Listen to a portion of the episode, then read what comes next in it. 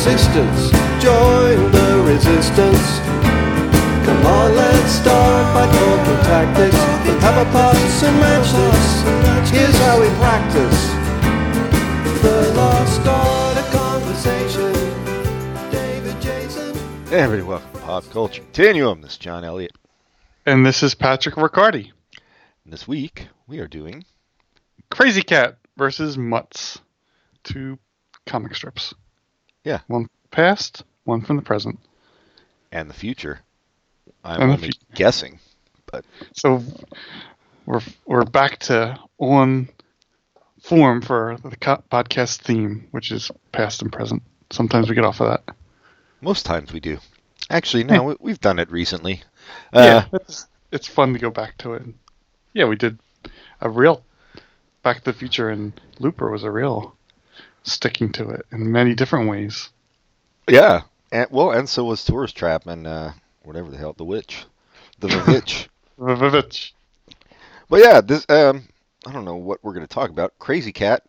Uh, Crazy. How did you experience Krazy Kat? You know what? I think I must have seen some somewhere as a kid, maybe, maybe like in a collection at a bookstore or something. Just, but maybe not. I don't even know. Like, I don't know how I knew of Krazy Kat, but I I know I knew of it like at a younger age. Um, but I didn't really read it uh, until I was an adult, and um, they I think was it Fantagraphics put out the collections anyway it doesn't matter who put them out but they they put out um, a bunch of Krazy Kat collections in like big large hardcover book form and i got some uh, I think that was um, what is Chris Ware? I think his name is something like that. He's a he's a comic book guy who does his own things, but he designed the the series you're talking about. He designed what they're going to look like and everything, so that was a big deal. I mean, there had been Yeah. other collections of Krazy Kat, but that was like a a, a you know a work from the heart. yeah and they're really nice i got i've got a couple of the books so uh, what what about you Um, yeah, I didn't know about Krazy Kat as a kid. Maybe I saw it here or there, but I don't remember knowing about it. But I, like when I was 19 or 20, I was at the bookstore, and I just, it was before the the collection you're talking reissues about, yeah and it was just just a big collection of, of books. And I I took it out for the podcast just to remind myself what that book was like, and I and I didn't do this on purpose, but the, the forward for my edition of Krazy Kat was written by Patrick McDonnell, who is the creator of Mutts. So that's pretty funny. wait oh that yeah Uh, anyway, that's I just really liked it when I read that collection, and it's a the collection I picked up is is kind of a half biography, half history of Krazy Kat, half biography of George Herriman, oh yeah i've seen that book yeah history of Krazy Kat, and then like a huge just page after page of of Sunday strips and daily strips. So it's it's a pretty cool collection. And uh, included in it is the essay written. I forget the dude's name, but there is a guy in the 20s that wrote a, the kind of. Uh, so this was midway through Krazy Kat's life that wrote an essay about how great it is, and uh, it was kind of. It's funny. I don't think I.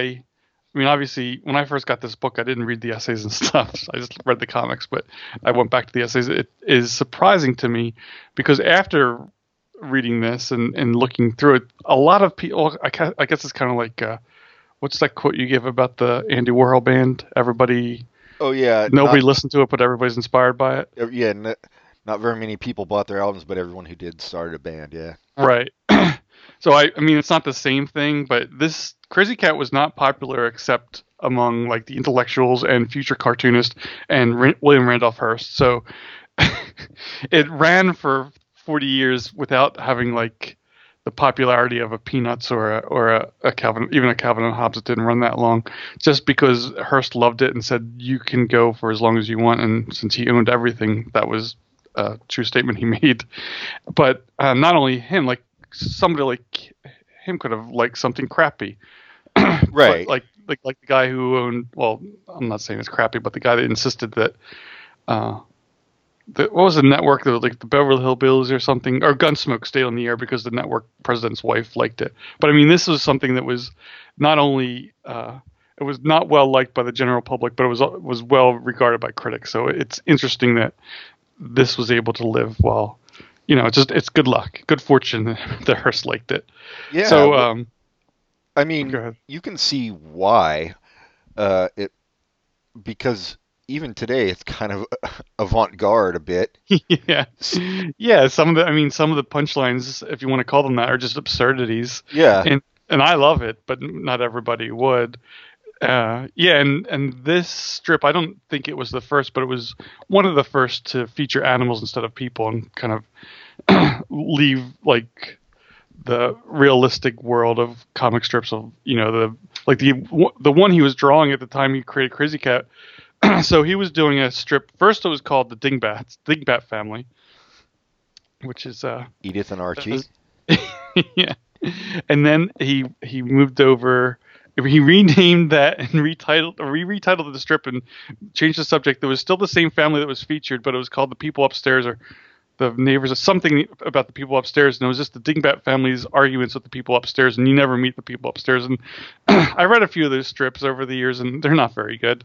But during this time, he had some blank space on this strip, and he just used it to like do these little dumb uh, simple, like kind of like uh, Sierra Sergio Aragon. I don't know how to say Huh? his name. Sergio Aragones. Yeah. Yeah, kind of like the stuff he would did over the years in Mad Magazine, just kind of like small things that to fill the margins, and that's he, that's the original er, where Krazy Kat first appeared. But so it was in this kind of bland strip that that started, and uh, and over over time, I think people grew to like that more. But more importantly, he did. He liked that. He liked drawing Krazy Kat and just the animals and stuff more than the the family that was kind of a bad strip. So that took over. Eventually, it got its own space, and apparently, a lot of newspapers didn't like Krazy Kat. They were forced to have it because they were part of the Hearst network, but they didn't like it, so they they wouldn't allow it in the comic strip pages. It had to be in like the the arts and entertainment section, along with like mo- or film or not theater review and music review. I thought that was pretty interesting, and just the strip itself. If you've never seen it, you should. It's it's the the art is excellent. It's like so crazy good how how much emotion he get out of like these little line drawings. But it's uh, Krazy Kat is the the title character, and he's just this happy-go-lucky cat or she.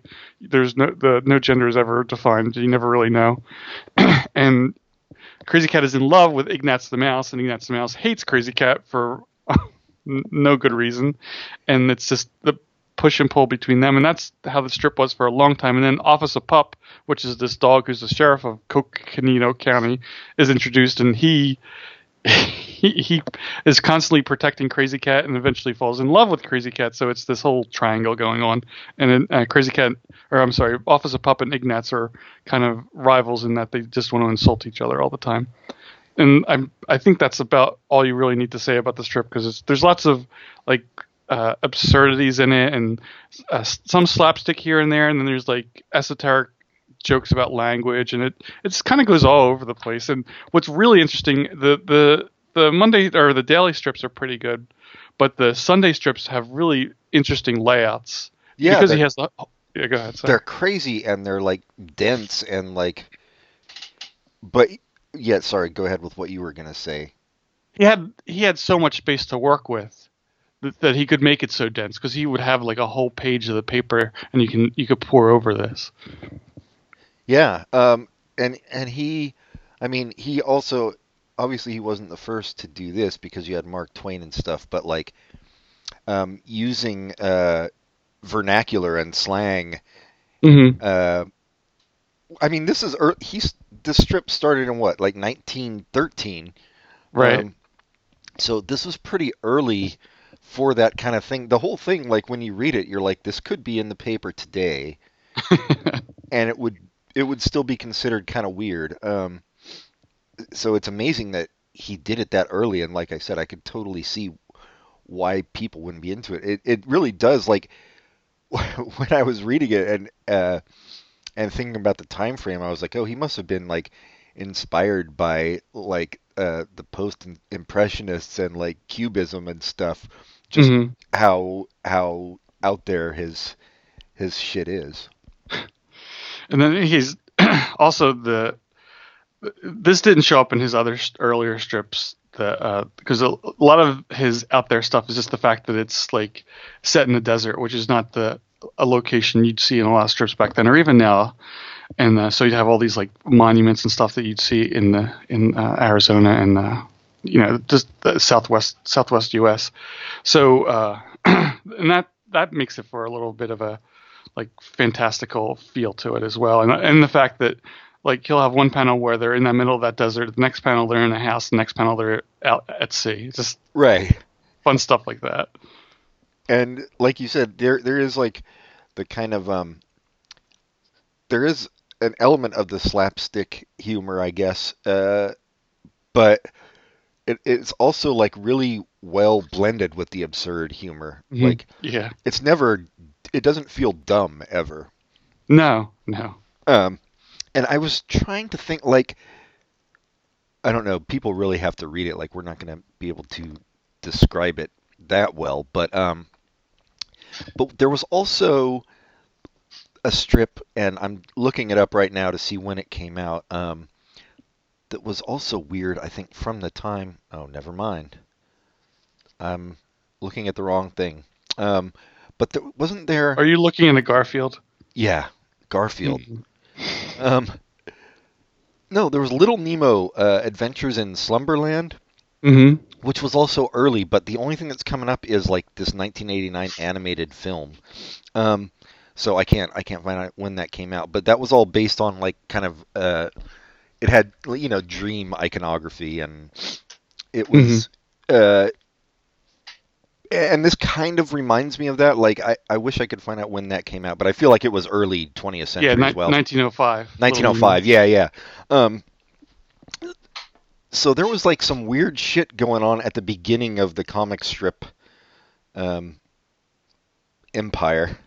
Right. Yeah, yeah. I mean, they were fig- they were definitely figuring it out. I think it was a new thing. They'd had you know the political cartoons and stuff. I know in newspapers. Um, which if Yeah, you've and I ever seen those, they're just fucking bizarre. But yeah. And the the Earl, the like little little Nemo and there I don't know I can't think of any other ones but there's I think there's other ones that are similar that they were telling a story. Well, there's the ones that came later that did the same thing like Mark Trail, but it was just t- it was telling a serialized story over time. It wasn't coming out every day. It was coming out once a week, and it was yeah, yeah. it was it, it was doing a different thing than what it eventually evolved into. But yeah, but Little Nemo was pretty weird. Yeah, well, I, I think like th- that's the thing about Krazy Kat and Little Nemo. These ear really early comic strips, and really they're the only two I know of from that time period. Um, that they were using uh, the medium to do things that couldn't be done in any other way. Like they were really creative with. I mean, because it was so, it was like early cartoons before there were cartoons, you know, and they were, they were just getting bizarre and and um, surreal. mm-hmm. Yeah.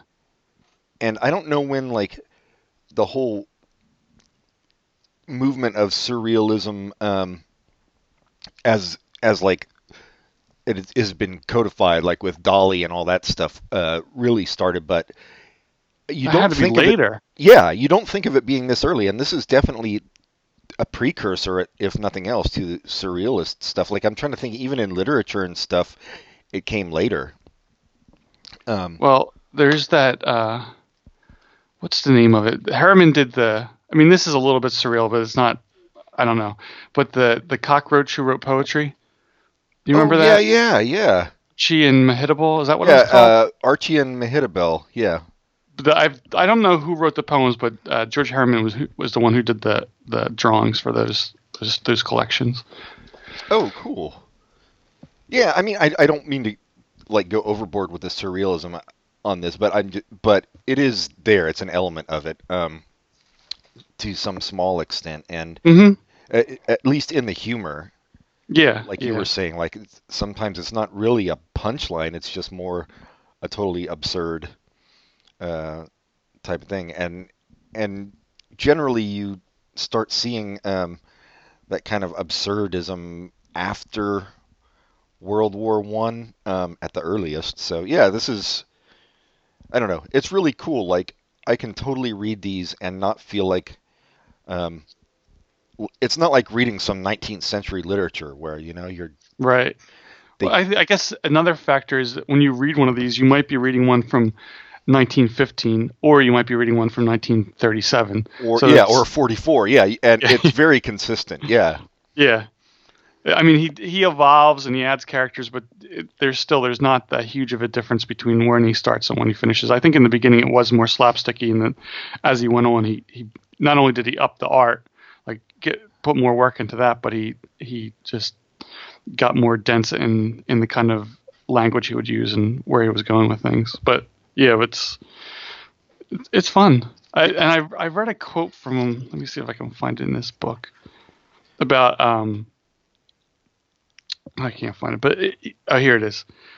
Uh, no, it, it doesn't matter the exact quote, but he was he he was just talking about using animals in this strip, and that, you know now when you look at a comic strip, there's there's like I don't know 60 60 50 60 percent at least have an animal in it, and hi- his point his thing was you know you're if you have an animal in your strip, you're going to be much better. I don't care if if the, to paraphrase, he he didn't care if there was humans as well, but bringing an animal in really really makes things better. but I mean, when you're when you're using this cartoon style, it it makes sense to say that because you can create humans out of animals, and that's what he did. He created like these these they they they might use four legs, but they still had like the emotional capital of, of a human. So it was interesting. Yeah, which is something I mean you don't even think about because we take it for granted. That's Right. basically comic strips and cartoons since way before we've been alive anyway. But Yeah. And and the whole the I mean I talked about the Krazy Kat being in love with Ignatz, but the the fact that every strip involved Ignatz throwing a brick at Krazy Kat in one way or another. Not every strip, but almost every strip. And as we said, the the the uh, the strip ran for 30 years, and how he was able to make a cartoon rat throwing a brick at a cartoon cat stay fresh for 30 years is is pretty amazing. It really is, yeah. I, yeah, it wasn't every strip, but I think because I, I feel like it must have come in somewhat later, um, or maybe not right at the beginning, because some of the early strips I feel like didn't, or maybe I have it reversed. It- but anyway, yeah, no, and it's always funny for some reason. Well, it's I because don't- Krazy Kat's just so like, he's so like lovable and like he's what naive i guess you would say but he's very like happy with life and this the ignatz can't stand that about him i guess it's like the opposite of tom and jerry And I, I think the bricks were there from the beginning. I don't know about the beginning, but very early. okay yeah i i don't know it but it, it makes it sound see Or when you lo- describe it like that it makes it sound just kind of dumb but it's not No, that's I mean that's why I wanted to describe it because it's it's hard to to say how cool it is, how fun it is in the book. I mean, in the actual strips compared to when you think about it, just throwing a brick at them, who cares? right But you know, uh, the the Tom and Jerry always bothered me because they weren't friends. So that's why I like Krazy Kat because even though they're not friends, one of them likes the other. yeah yeah Ig- ignatz's just kind of a dick i mean that's what it comes down to he and his kids, they're all dicks. and that's what's that's funny. Ignatz is married with is married with a family, and his Krazy Kat is just a homewrecker. But you don't really mind. Nope. and I know it could. I mean, it could also be uh, very early um, gay love, just coded. Who knows? It's kind of cool to think about it that way. Um, most likely, it's not. He's just or just gender fluid. yeah, gender fluid, exactly. Um, but yeah, I, I even like like I was talking about the language, like um, Officer Pup is spelled O F F I S S A, Officer, and th- like that's kind of how Krazy Kat talks. Yeah, Um, yeah. Lots of slang and and like I said, vernacular. Like the spelling is is uh, approxim approximates the the sound of the words rather than yeah. It's it's Right. really cool. Uh, and and, uh, and not all the characters have the same dialect, which makes it fun too. Yes, yeah, no. Krazy Kat's definitely got his own. Um, Officer Pup has his own, Hmm.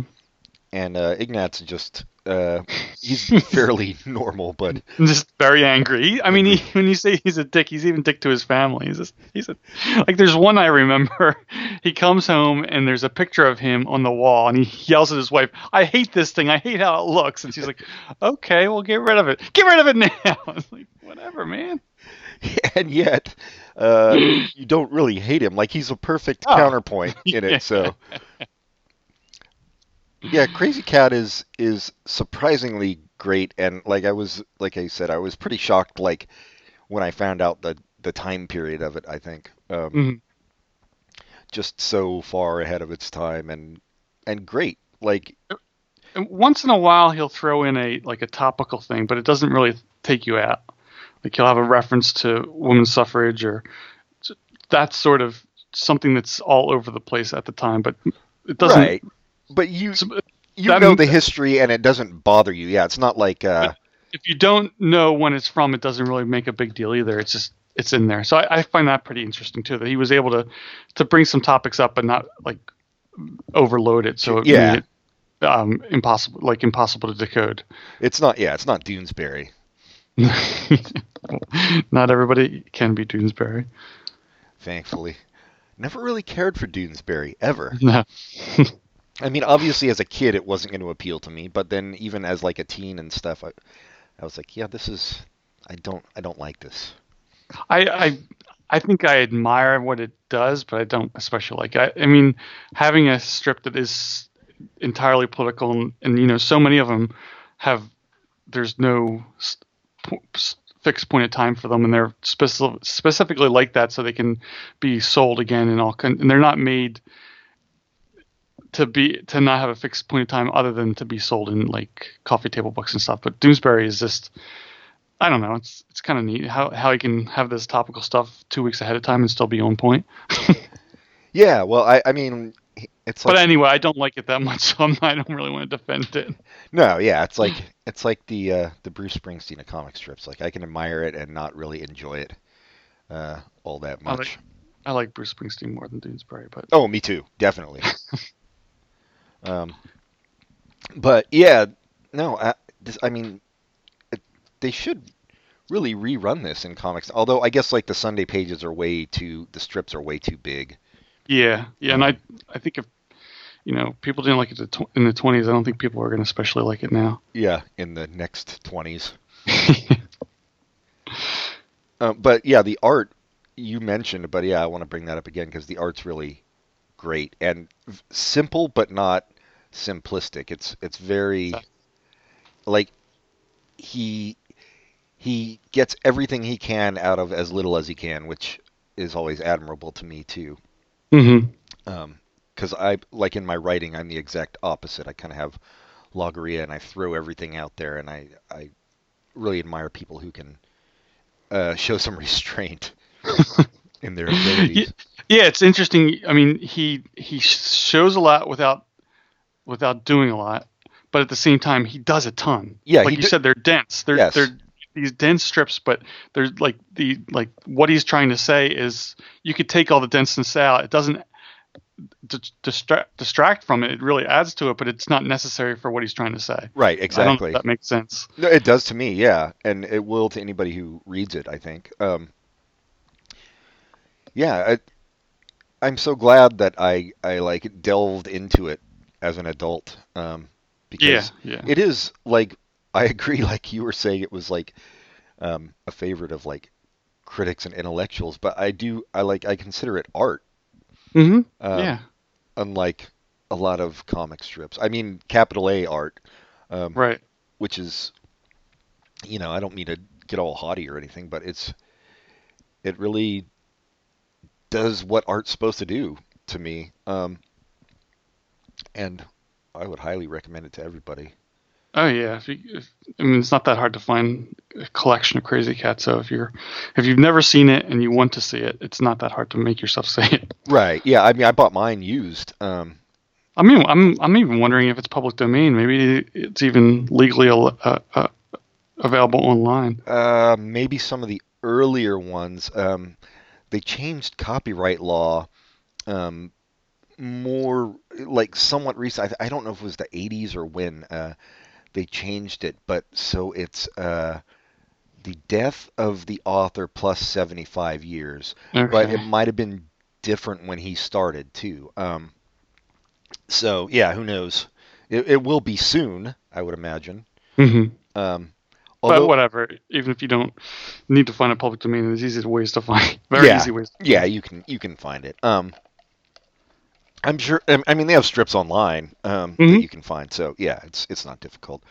And I find, also find it pretty interesting that throughout the early days of Krazy Kat, he was uh, Herriman was drawing Krazy Kat, but doing like seven other comic strips at the same time. so, I mean, the one that became like like an iconic strip that is remembered forever is Krazy Kat, but he was doing all these other ones while I was doing it, so it was it wasn't his sole focus. But I think after the 30s or 20s or 30s, that was all he did. So. But, I mean, you just think of like uh, Charles Schulz. Charles Schulz just did one thing the whole time through. Right. I mean, not all not all guys are like that. I know that that Wizard of Id guy. I think he did a couple, but it kind of shows. yeah, the, you can't really mention Wizard of Id in the same breath as, yeah. as Krazy Kat. But Well, maybe not the Wizard of Id guy. Who's the guy? I thought the BC guy did two different, but maybe not. Maybe it's like I forget. But you, you know what I'm saying? yeah, the BC guy is the uh, guy who went crazy Christian, right? Yeah, yeah. I don't think it was him. Maybe it was like the BC guy was crazy Christian, and he drew one strip and wrote and drew one. I don't know. It doesn't matter. Yeah, who cares? Who cares? Yeah, no, yeah, George Herriman's like the the Scott Aukerman of uh, comics. That's what you're saying. and he also has this interesting history of, of I mean, not interesting. It's kind of sad that he he he was born in New Orleans and and his family was like at the time of when segregation laws were starting to hit, and he was they were um uh I don't know they had a hit they had African American blood in Yeah, them, yeah. so that meant that they were not allowed to do stuff that quote white people are allowed to do, and then. I, I don't I didn't know about this, but if you passed as white and you all you had to do was say you're white and you could do things that other black people couldn't do, and that's what he did. He's just until later in life he never like talked about his history. Just- yeah, it's a it's just- an interesting story. His story. Yeah, I've I've in one of the books I think it talked about. Yeah, yeah, yeah. So it's and then the- so I, later in life he's like I think I have a little bit of I forget if he put I think he said African blood in me because my hair is kinky and that's why I wear a hat to cover up my hair. So it was just sad, but Well, uh, yeah. I mean, that was the time. I I don't know. Right. Like, it's not anything you can judge somebody for. For oh sure. no Like, no yeah, no I'm just that he had to do that is what I'm It's saying. sad. So yeah, so, so he he was born in New Orleans, and they were kind of forced out because the, the all over the South they were really really pushing those laws, but the West wasn't. It was a lot more free, so they moved to California, and he, he basically just lived the rest of his li- life in L.A. So things weren't as bad there. yeah, yeah. Um, yeah. I mean, that was that was the time of the the one drop rule. Like, you have one Mhm. drop of black blood and you're black. You know. Like, um, yeah, horrible time. But he made great art Good out of it. So, yeah. um, Oh, he he also made racist art, so don't feel too bad bad for him. wait, He was- did he? Yeah, you know, everybody was doing caricatures and stuff early at, at that time. That's some of his some of his strips had the the, the the Amos and Andy Spence. stuff. Yeah, it, Yeah. it it's really it's hard to judge from our vantage point, even that kind of stuff. I mean, right. yeah. obviously there was racism. I think that kind of stuff wasn't even seen as racist necessarily. Right, and Um, I don't think they were necessarily he was necessarily being cruel. He was just going with the times. Yes, yeah, um, yeah. You get into all kinds of difficult moral issues when you look to the past. Um, so, yeah, it's, it's it's hard to judge. yeah, And even in uh, even in Krazy Kat, he had he had well, I don't have a, as big of a problem with this, but he did use like uh, shortcuts for stereotypical characters. Like there's that Asian animal. I don't know what what. the- oh yeah, yeah. which- Where's the you know the kind of mystical mystical look to him. Right, right. Um, could have been worse. I mean, it's no Mickey Rooney. Yes. Easily could have been worse, and nobody would have blinked, blinked an eye.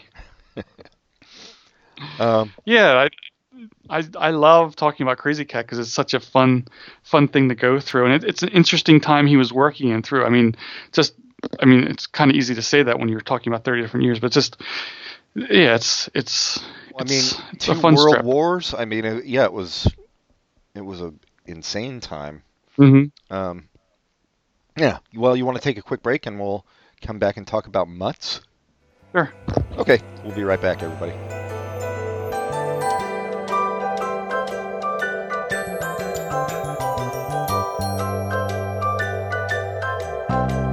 We had a comrade, a brave comrade. He could talk for whole days. But then he tried to be a hero. Tried talking about Shamiro to commuters wearing earphones. He almost died for conversation, hallucinations, good vibrations. Van Dyke Parks, Greyhound racing, steeple chasing,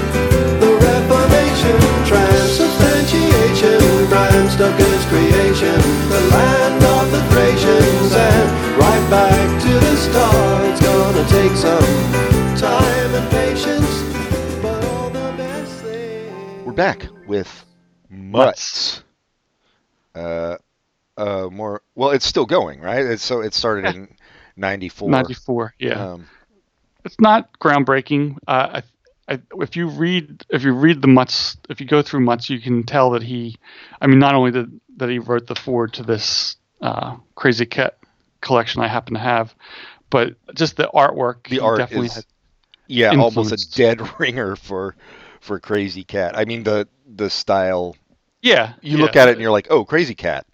Yeah, right. He, he he doesn't do as much absurd stuff, or oh, once in a while a Mutts will have absurd. I don't read it as much as I used to, but I just don't read comic strips as much as I used to. I don't, you know, Yeah. it's, it's so funny how the world has changed. Where I used to get a, a paper every morning, and that's the first page I'd read. But Yep. anyway, so uh, he doesn't go with that as much, or obviously you're, nobody's going to be able to, to copy Krazy Kat. But it's interesting that someone m- in modern times is so heavily influenced by him. Not just just like not just the fact that he uses animals, but the art style is is very. And I think there's a lot of bad stuff you can say about. It's not bad, but it's just kind of it's a little bit treacly at times. Yeah, it's it's a And- little more. It, it's way more Hallmark card ish.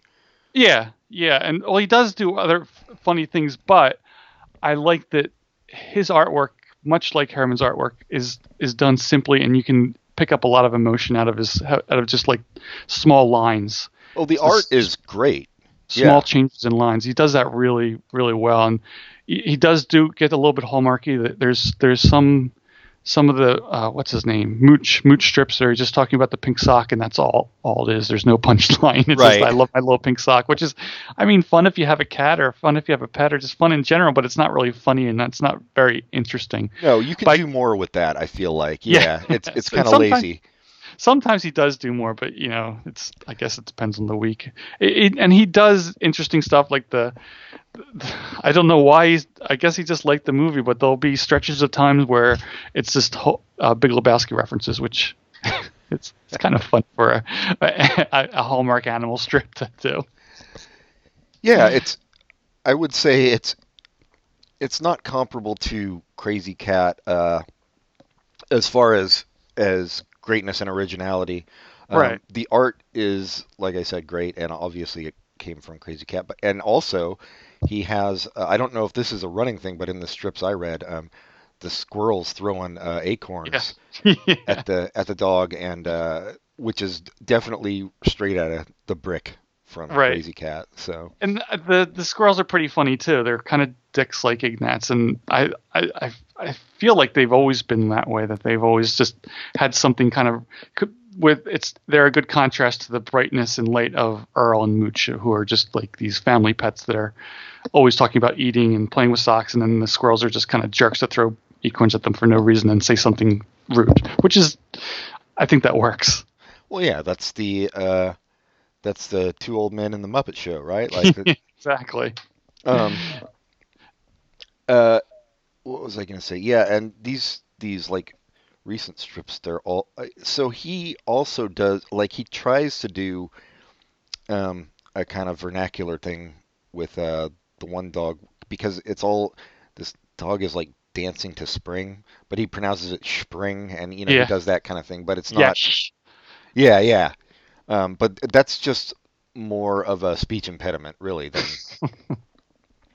uh, but yeah, the best thing about it for me is the art. Like it's it's not something I would buy a collection of. I don't think. Um, I think the one also to in defense of it, the ones we looked were especially uninteresting. I I, I like it much more when the owners are there. The Earl the dog is owned by this like bachelor guy who's kind of makes him a little bit lazy sometimes and doesn't want to take him for a walk. And then and Mooch is owned by this old couple who where the woman it's just a kind of stereotypical old couple where the woman's just a regular woman and the man's an old crank. But usually their interaction is is funnier than the interaction of just the animals. But anyway, y- y- there's no way I'm going to win an argument where I say much is better than Krazy Kat because it isn't. Oh, you But I like- yeah. I don't. I don't think anybody would. No, I don't make think that Patrick claim. McConnell would. Yeah, Yeah, yeah. whatever his name is, uh, uh, Patrick McDonald. But uh, I do like that it exists, and it's it, it, like you said, it's a little bit hallmarky, but I think he tries to do more with it than a typical hallmarky strip. I don't feel like he's just going to be up on refrigerators like a family circus or, Yeah, or it's-. No, They're- it's definitely they're- not Family Circus. there's more to it and I he has the he has like week long strips during the summer where he- they're supporting like I don't know adopting pets and stuff like that. And I think that's pretty neat. And also something that didn't show up in the strips we read and I'm not sure if he doesn't do it anymore or if it's just we happened to read a bad bad stretch but his Sunday strips he used to do this really these awesome references to famous works of art. And they were well done. They- Well, I've they seen those. Yeah, yeah. so he's he def- he has a great artistic eye, and I and I like that he puts in this strip, and I like that you know there's so many strips that are just kind of faces saying punchlines that he's he's putting stuff into the artwork that he doesn't necessarily have to do, but he does. So it's fun. Yeah. Well, I mean, yeah. If if we weren't comparing it to Krazy Kat, I think you know I, I might be able to say more more positive things. And I'm not saying I'm not necessarily saying negative things about it. No, Um, yeah, it's just kind of ambivalent. yeah, exactly. Um, and like you said, it's a it's also a thing where like I don't read comic strips anymore either. Yeah. So um, They're hard to to. I mean, when you're reading them every day, it's one thing, but when you just want to sit down and it's just so weird. Uh, why? Why? I, I think at one point back in the days of Live Journal, there was there were people who would take the um, the feed, like the the syndicate feed, they would copy the strip onto the Live Journal feed, so you could read it every day and not have to go to the site, and it would be a part of the other stuff you're reading. So maybe if I could do that on Facebook, I'd read comic strips, but that's about it. yeah. Uh, ah, shit. I had. Oh, well, you mentioned Dilbert, um, which I never understood. Like, well, we all know Scott Adams is a huge fucking Well, asshole. Yeah, even ignoring that, I, even beside that, I I always thought it was stupid. And I mean, he really lucked out. I mean, I guess I don't know when Dilbert started. I guess doing a workplace uh, Yeah. strip was was a smart thing to do. But man, that guy really lucked out because he can't draw. I mean, I, don't think anybody would argue that he's a terrible artist. Um, I, I, I, I, when it first began, when, not only workplace but kind of geek nerd nerd yes, comic, yeah, that was a big deal, and I, I kind of liked it when I was like 19 or 20 because it was so different, and there'd be all these like kind of computer references that were funny. But at some point, like in the first four or five years that I read the strip, I stopped because it, be, like I said, it became he was instead of going for the refri- uh, grandma in the refrigerator, he was going for people putting up in their cubicle, and it was no longer funny. It was just he was obviously reaching. It just it, it stopped having the I don't know. It just uh, there Yeah. was some funny stuff he was trying to do, but it just stopped being funny because it was the same thing over and over. Yeah, when I became aware of it, uh, and I don't know at what point in the strip I did, but it, it seemed super hacky the hmm the comedy. So yeah, it was never my thing. Um, I think right now, and as we've both said, we don't really read them that much, but from the little the little that I see, I think Pearls Before Swine and Mutts are the two good comics that are still going, and then there's the the ones that have been going for years. And if I still read comic strips, I would enjoy that they exist, but not really laugh at them, like Hi and Lois and and well, Funky Winkerbean. I think they did like a a time thing with that where they everything jumped in time. So Funky Winkerbean is now a high school teacher or something. I think that still exists, but they did that. But anyway, and uh, Sally Forth is weird, but sometimes funny. I I can't believe Sally Forth is still. Go- I mean, that must be one where they like they changed writers a few times, right? I think so. I think probably yeah. And uh, what's the other one? Luann is still going. I think that's the same writer. Um, yeah, but you know, R.I.P. Cathy. Axe. this dress doesn't fit. Ack. the worst. Um, not the worst, actually. There's No, there's not been some. so. I mean, Family Circus is pretty far down there. Um, I think I, the thing about Cathy, even though it's it's so weird, it's she was always talking about weight and stuff, but Cathy was a trailblazer. It was a, a it was a, a male dominated field, and it was a Cathy.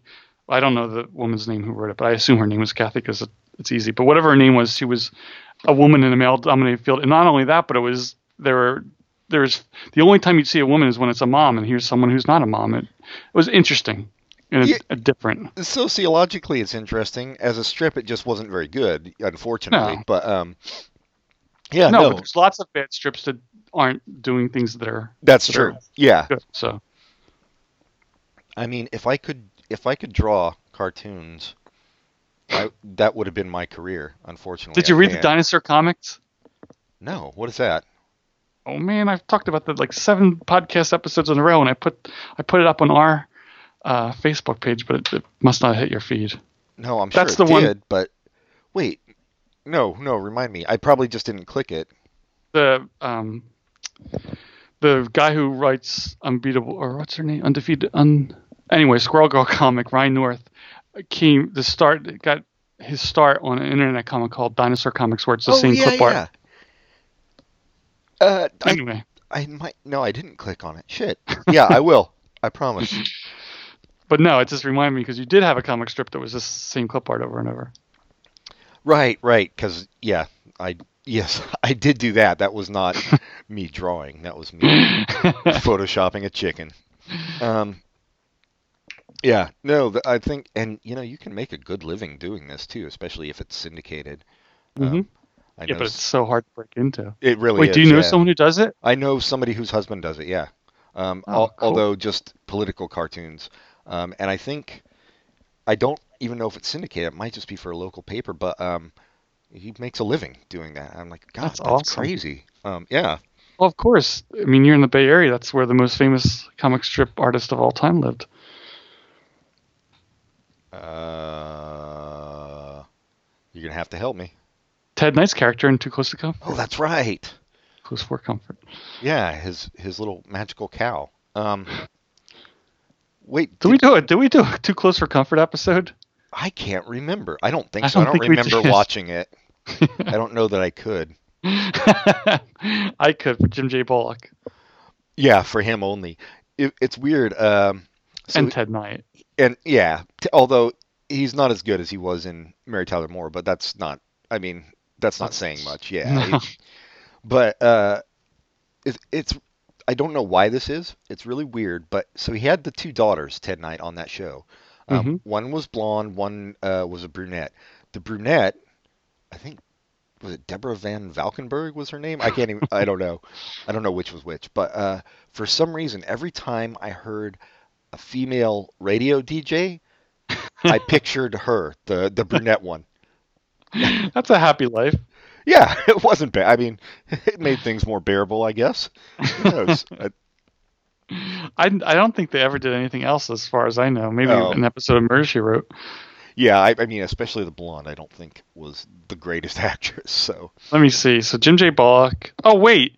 So on that show, wasn't it always J.M.J. Bullock? yeah, His IMDb is Jim. well, That is crazy. did he change it recently? Who knows? Maybe somebody Deborah- went in and edited it. They're like, JM's not a name. Deborah Van Valkenburgh is. Yeah, it doesn't look like she has anything recent on her IMDb.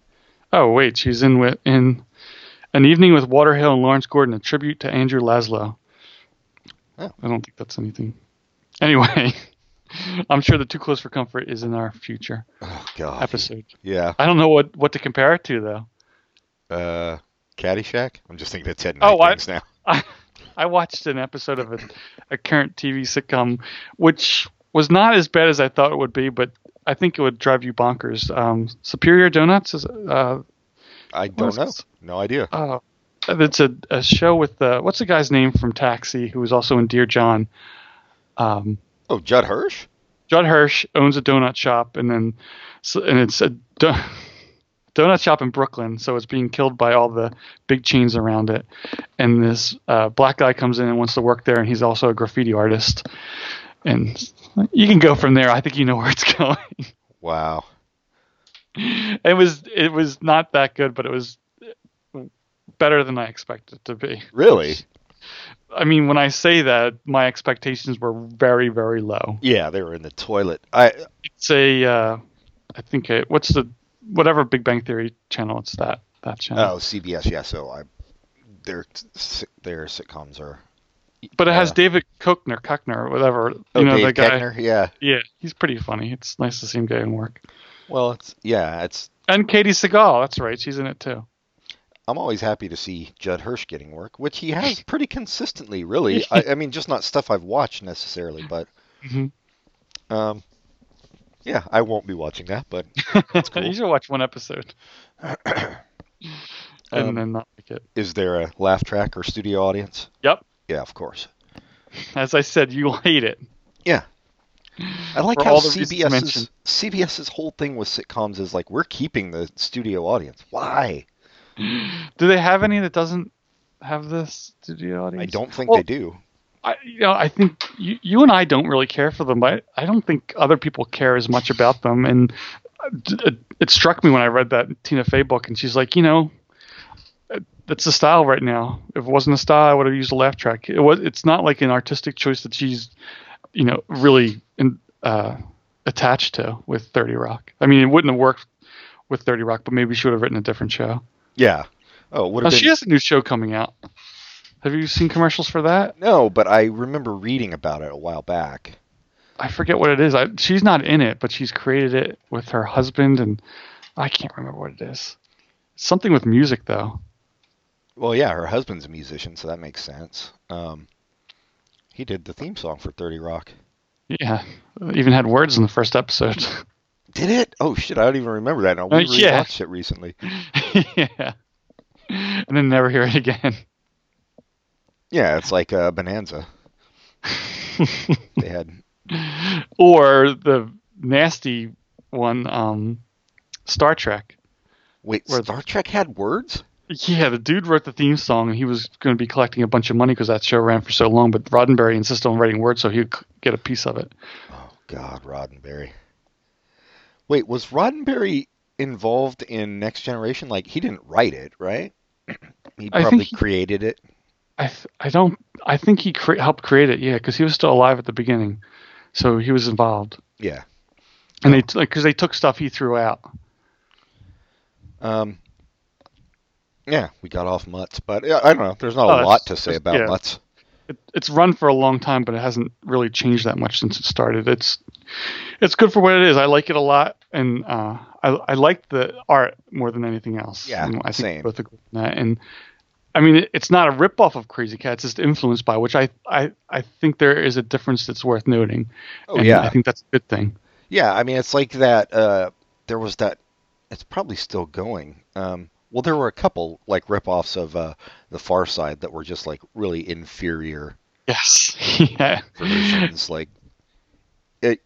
People think like you can just like throw out non sequiturs and that makes it funny, but no, that's not how it works. And that's really not what the Far Side did. I mean, some No. people saw them as non sequiturs, but there was always, even if it seemed like a non sequitur, there was a, An a- internal logic to it. Yeah. That's one of my favorite. I don't. I wish. I think I might have gotten rid of that at some point. But one of my favorite comic strip collections is the Far Side 50th anniversary, where there's a bunch of of Far Sides in it. But what's more fun about it is um, Gary Larson like talking about stuff that went wrong. Like uh, there's the one where there's a Far Side and Dennis the Menace, and they traded uh, word captions, and they actually fit, but it made Dennis the Menace really creepy. it was like why I forget. It was just imagining like tigers eating something, and Oh, I gotta look Dennis- that up. but the great thing is uh, Larson's like uh, Dennis the Menace actually made my strip funnier. so, The And there's- time there's that- anybody thought Dennis the Menace made something funnier. there's that the other famous one where it's like uh, cow tools or early cow tools or no. Not Yeah, cow- yeah, yeah. forget- I know which one you're talking about. Yeah. but it's like you know this would have been funny if I knew how to draw.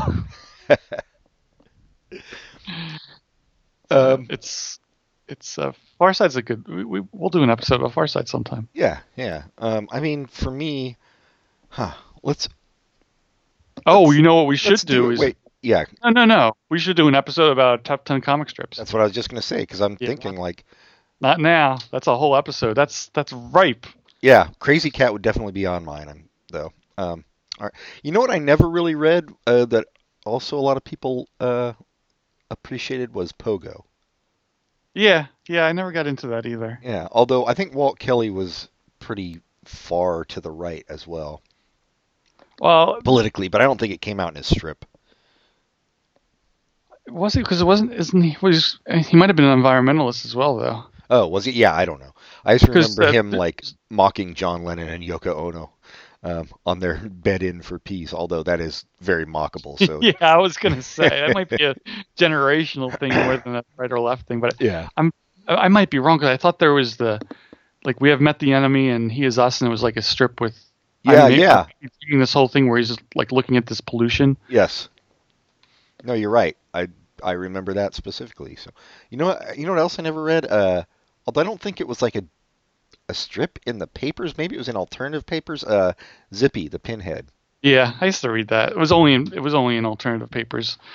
It was I don't good? I didn't get that much. Ah, It was okay. I mean, I maybe I was too young for it, but it just seemed like it was just trying to be weird for the sake of being weird. Maybe also I got into it after it was already big. Ooh, you know what's going to be in my top 10? No, I got to ask you if this will count. Um, can I do this? Uh, Garfield minus Garfield. I don't see why not. Okay.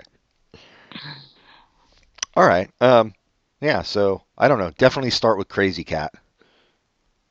Uh, And then look at Mutts. and then and then go on to Mutts. But yeah, What's interesting is you look at uh at uh, who's influ- influenced by Krazy Kat, and Charles Schulz is mentioned, and I think he talks highly of it.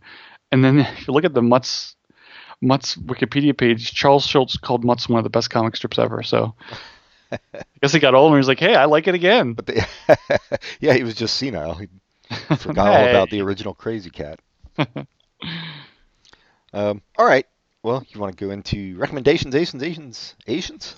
Sounds good. You can go first. I'm trying to. I know. I Forgot it. it's been a rough week for uh, for me coming up with something, but I am going to recommend uh, season three of Grace and Frankie. Really, I still haven't watched season one and two, so I'll have to.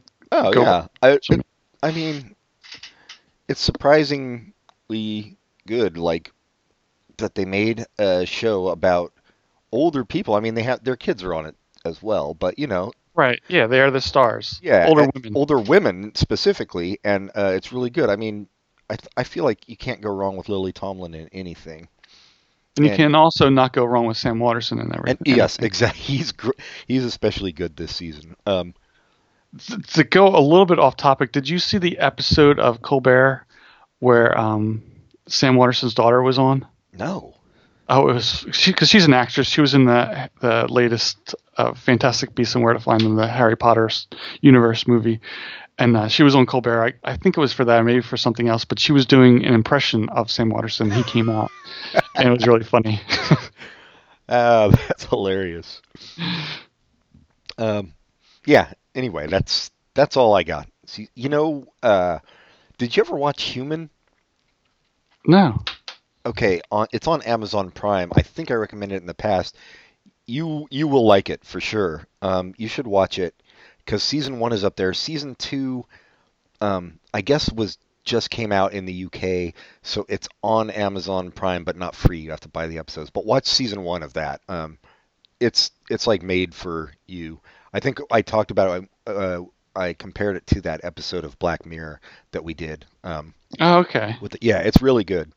Um, so I was I was like super psyched to see on Amazon Prime. Oh, season two's up, but then it's not free. It made me angry.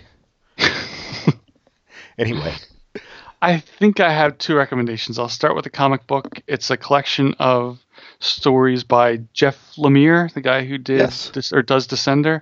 It's called Essex County, and it also does these- sorry Black Hammer, my favorite, one of my favorite current uh. I have to read that. I, yeah, I knew you recommended that. I have to get that. Um, but Essex County is a collection. They're different than other stuff. It's not science fiction. It's not. Uh, it's just they're just personal stories about people living in Canada. Like the first story in the collection is this. Like they're all kind of interrelated in, in the collection I'm reading. The the brothers who played hockey together and this uh, a grandson. It's just like these little fun little stories, and uh, not especially well. They're good.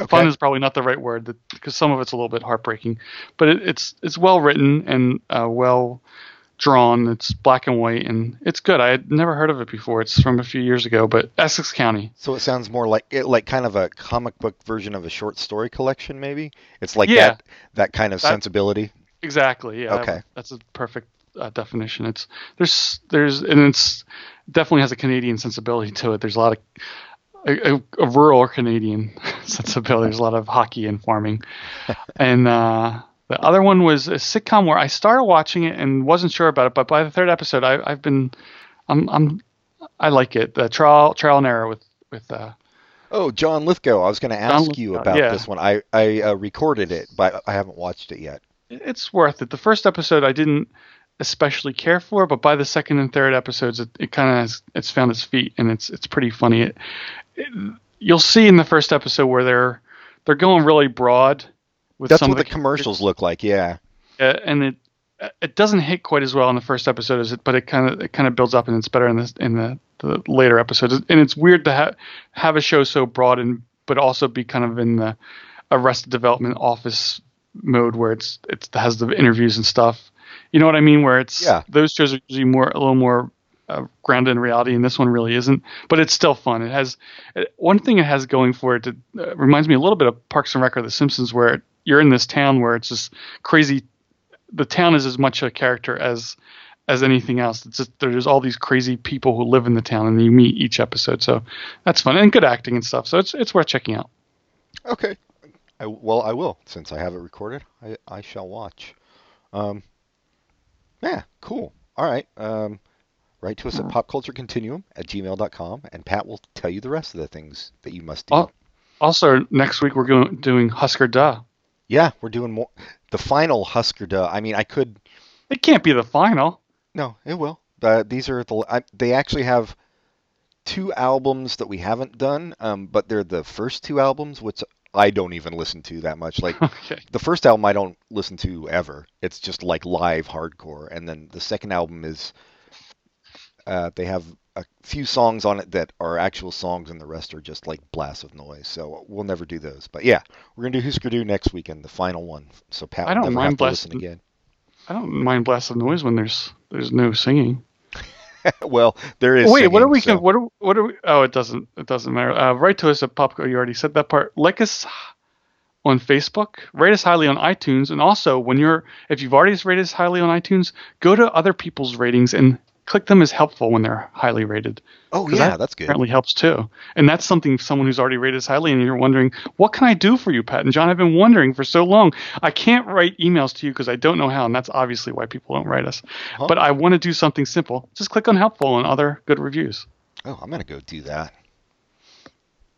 Um, and uh, that's that's it. Oh, tell your friends to listen. Most importantly. hmm Do it. Yeah, I think we uh, we got a bunch of well, they're not listeners. We got a bunch of uh, new Hispanic fans, at least of one post, because I did a, a boost thing on Facebook just to see how it happened. I don't know if it actually did anything. Like they might have. These might just all be people, fake people who work for Facebook.